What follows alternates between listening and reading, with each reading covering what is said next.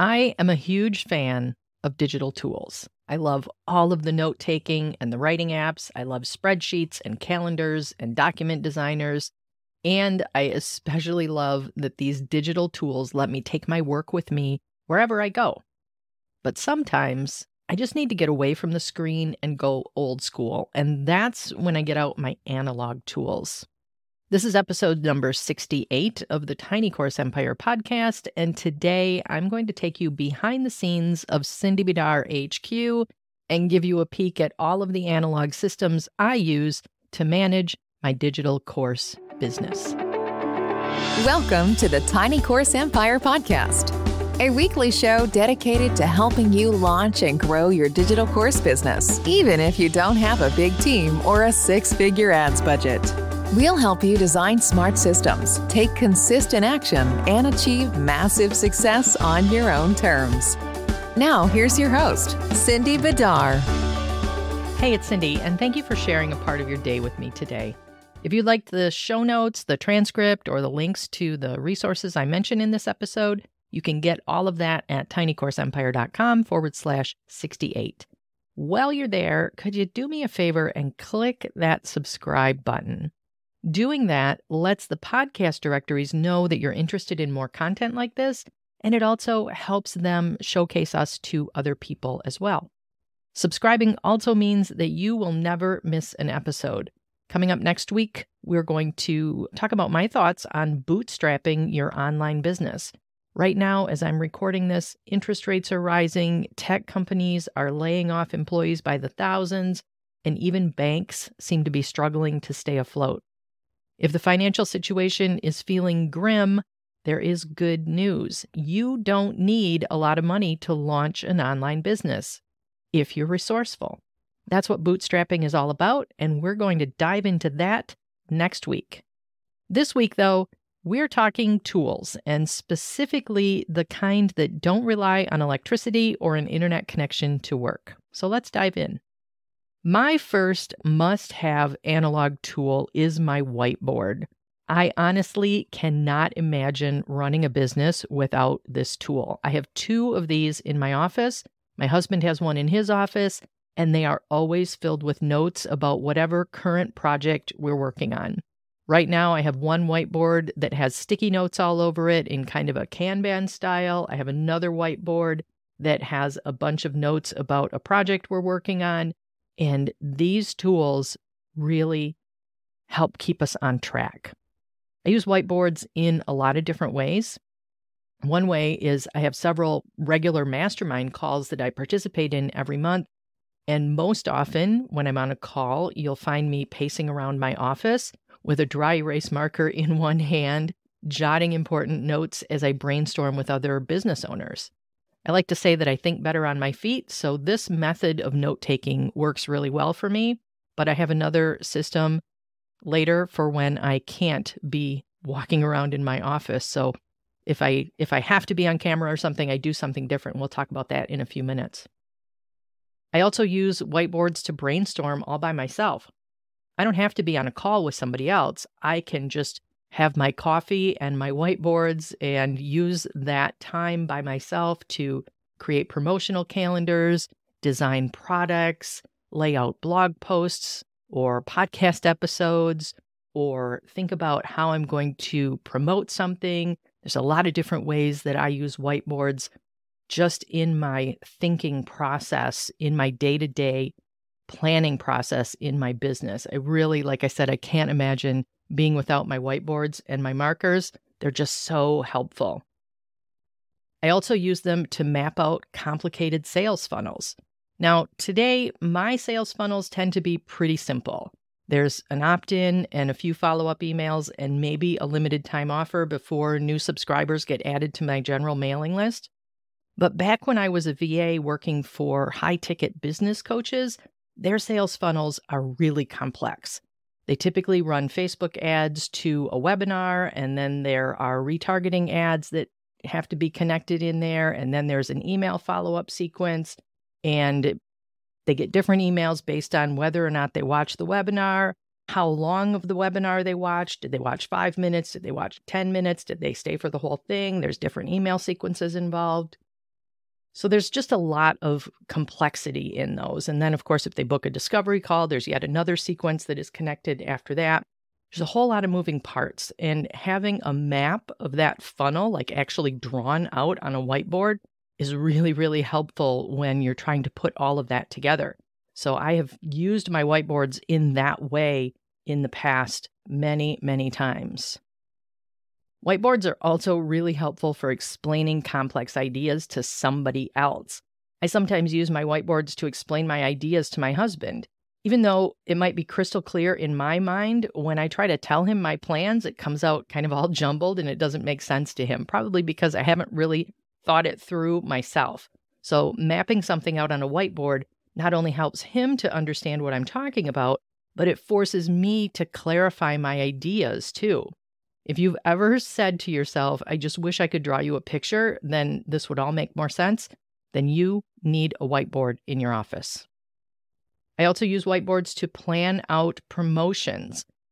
For me, this typically means email campaigns. Maybe I am running a seven day campaign for a particular product, or um, maybe I'm running a 12 day sale with a different product every single day, like I do in October, or maybe I'm hosting a birthday sale.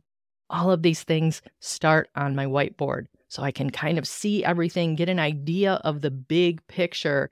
And that just makes it much, much easier for me to plan things.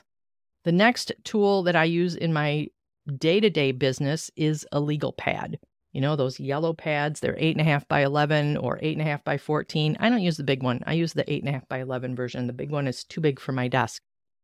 But I have one sitting by my side all day long, every day, and that is where I am jotting notes as I work. It is my scratch pad. It's where I stop to write things down when a new idea occurs to me or when something I need to do occurs to me. Maybe I am writing a blog post or I'm writing a podcast episode, and all of a sudden I remember that I need to set up a coupon for someone. I'll jot that down on my scratch pad, on that legal pad, so that I don't forget, but so that I also don't get distracted and run off to do something else when I'm trying to complete a project. You know, sometimes when we have so many things to do and so many things on our mind, it's really easy to get distracted. I could very well, when I'm writing a podcast episode and it, it occurs to me that I need to create that coupon, I could run off and create that coupon. But then I'm distracted from the task at hand. I'm distracted from the project that I'm working on. So just jotting it down on my legal pad and then dealing with that later lets me get back to the project at hand, lets me get back to what I'm supposed to be working on so I get more done. I also use my legal pad for meeting notes. I can't be at my whiteboard all the time. If I have to be on camera, like I said, then I will definitely have my legal pad next to me for any notes that I need to take during that call. I also use a legal pad for what's called a brain dump. On most Sundays, you'll find me with my legal pad and my pen planning out my week. That always starts by just listing out everything that's on my mind. That's the brain dump part. I just make a big list, all the emails that I need to write, the course that I'm working on, the errands that I need to run, the appointments that I need to schedule.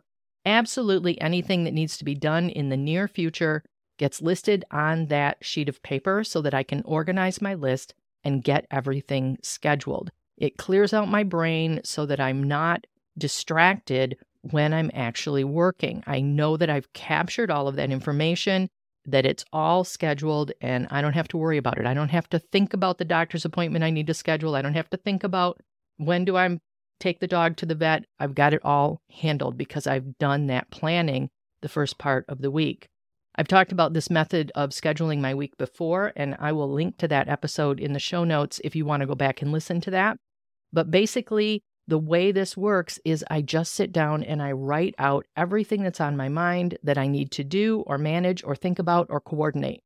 Then I find a time in my calendar for each item on that list. Everything on my list becomes an appointment. But that planning starts with my legal pad. Another analog tool that I cannot run a business without, I couldn't even run my life without this. And you've heard me talk about this before, and that is index cards and sticky notes. These are those three by five lined index cards. They come in packs of 100. I buy them by the thousands. I actually buy like a 10 pack of 100 cards on Amazon a couple of times a year. I use index cards to outline new courses. You've heard me talk about this before. I have a podcast episode about it. I've taught this process inside Quick and Easy Course Creation. I've also taught this process inside our Course Creation Challenge that we did in February of this year. And if you're interested in learning more about that process and how I actually create courses, I want to invite you to join me inside Six Figure Systems for just $7. You can get that trial offer at tinycourseempire.com forward slash join, and that will get you access to both the Quick and Easy Course Creation course and the Course Creation Challenge we just finished. You'll also get access to everything else that is inside Six Figure Systems, all 60 courses, toolkits, all of the resources, all of the recorded Q&A calls, all for just $7 for your first 7 days. Again, that's at tinycourseempire.com forward slash join. I hope to see you on the inside. Now, to me, using these index cards, like I said, this is the fastest and easiest way for me to outline a new product, whether it's a signature course or it's a tiny course or whatever it is that you're creating. Outlining on index cards or sticky notes first makes it so much easier to manage. I also use index cards to create my standard operating procedures. This works in much the same way. I just start jotting down all of the things that have to happen to complete a project. Maybe I am creating an SOP for publishing a new podcast episode, and I start jotting down all of the things that have to happen. First, I have to create my mind map, then, I have to record it, then, I have to edit it. Then I create the transcript. Then I hand it off to my husband, and he does some minor editing on it, and he uploads it to Libsyn, and he has a bunch of other things that he does and all of these things have to happen in order for this new podcast episode to show up in your podcast player on Thursday mornings. So, jotting all of those things down, every little step along the way on index cards helps me create that procedure, helps me finalize all of the things that have to happen so that I can document it, so that we can do the same things over and over and over again, so that we're not constantly reinventing the wheel. And the reason I like to use index cards or sticky notes for this kind of brainstorming, for this kind of a process creation or course creation, is because I can then rearrange them. So I take them and I lay them all out on my desk. I have a great big, uh, great big desk, lots of space, and I take all of those cards or all of those sticky notes and I lay them all, all out on my desk, and then I can shuffle them around and rearrange them and put them in the proper order. Where if I was just using my legal pad to do this, it's hard to move things around. It's hard to rearrange my list once I've written it. It gets messy fast. So I like to use index cards for this kind of um, brainstorming step, for this kind of planning step, because it's so easy to move things around. I also use index cards to plan big projects. I talked a minute ago about using my legal pad to kind of brain dump what I need to be working on that week. But when I'm planning a really big project, like maybe a new website development or something along those lines, it's helpful to use index cards or sticky notes in that situation too. Again, because I can move them around, because I can shuffle things around, I can organize them in different ways, I can you know, remove things, add things. It just makes it much easier to be flexible with the layout when each idea, when each task, when each step in the process is written on a separate card. I can also I like to put notes on the backs of the cards. So maybe I have a task on a card, you know, upload the podcast episode to Libsyn or whatever the task might be. And I can put notes on the back. You know, how does that have to happen? What is the best process for doing that? You know, where do we go log in? All of that stuff can go on the back of that card so that when I go to document the process, when I go to document my procedures, I have all of that information right there. It's right on my index card. And then I can transfer it to a more permanent holding place. Which brings me to my next point, which is that whiteboards, legal pads, index cards are temporary. These notes all of get all get transferred to more permanent locations as I need to. So for example, my whiteboards, I might snap a photo of that and store it in a note taking app. I might move to do items to my calendar. I might revise flowcharts or other graphics and add them to my journal. I'm going to talk about the journal in just a minute, too. As for the legal pad, my notes get moved to a note taking app if I need to keep them. My to do items get moved to my calendar, and then I can throw those scratch pad sheets away. Index cards. My course outlines get added to my writing app. Once I have that outline completed, once I'm happy with the way it's laid out on my index cards, then I move that into a more permanent placement in a digital file so that I can continue to work with it. If I'm creating new procedures and checklists, then those get added to our standard operating procedures in Google Drive or in Flowlu, which is our project management system. Project plans get added to my notebook or to Evernote or to Bear or to Flowlu again. You could use something like Trello or Asana for that too. The point is that all of these things that we've talked about so far the whiteboards, the legal pad, the index cards, and sticky notes those are all temporary locations. Those are all planning tools for me. I have one more analog tool that I use that is more permanent, and that is my Moleskine notebook. They're typically little black notebooks. They come in different sizes. They have really nice paper in them. You can get them lined or unlined or dot grid. I like the dot grid version. And I use my Moleskine journal for a lot of different things. I have it sitting on my desk all the time.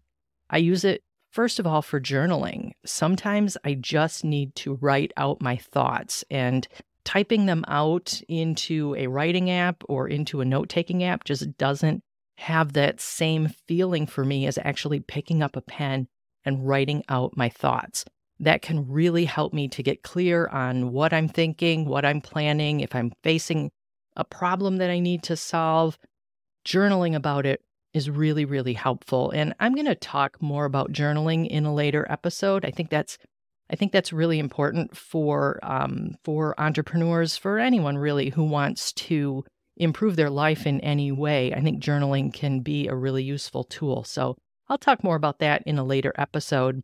But the way I use journaling is, like I said, I just write out my thoughts, what I'm thinking, what I'm feeling, what's, you know, what problems I'm facing and how I think I might be able to solve it. Sometimes I write letters to myself from the future. So, future Cindy writes to current Cindy. That can be really helpful. There's a lot of different ways that you can use journaling in this way. And I do all of that in my Moleskine notebook. I also write to do lists in my Moleskine notebook.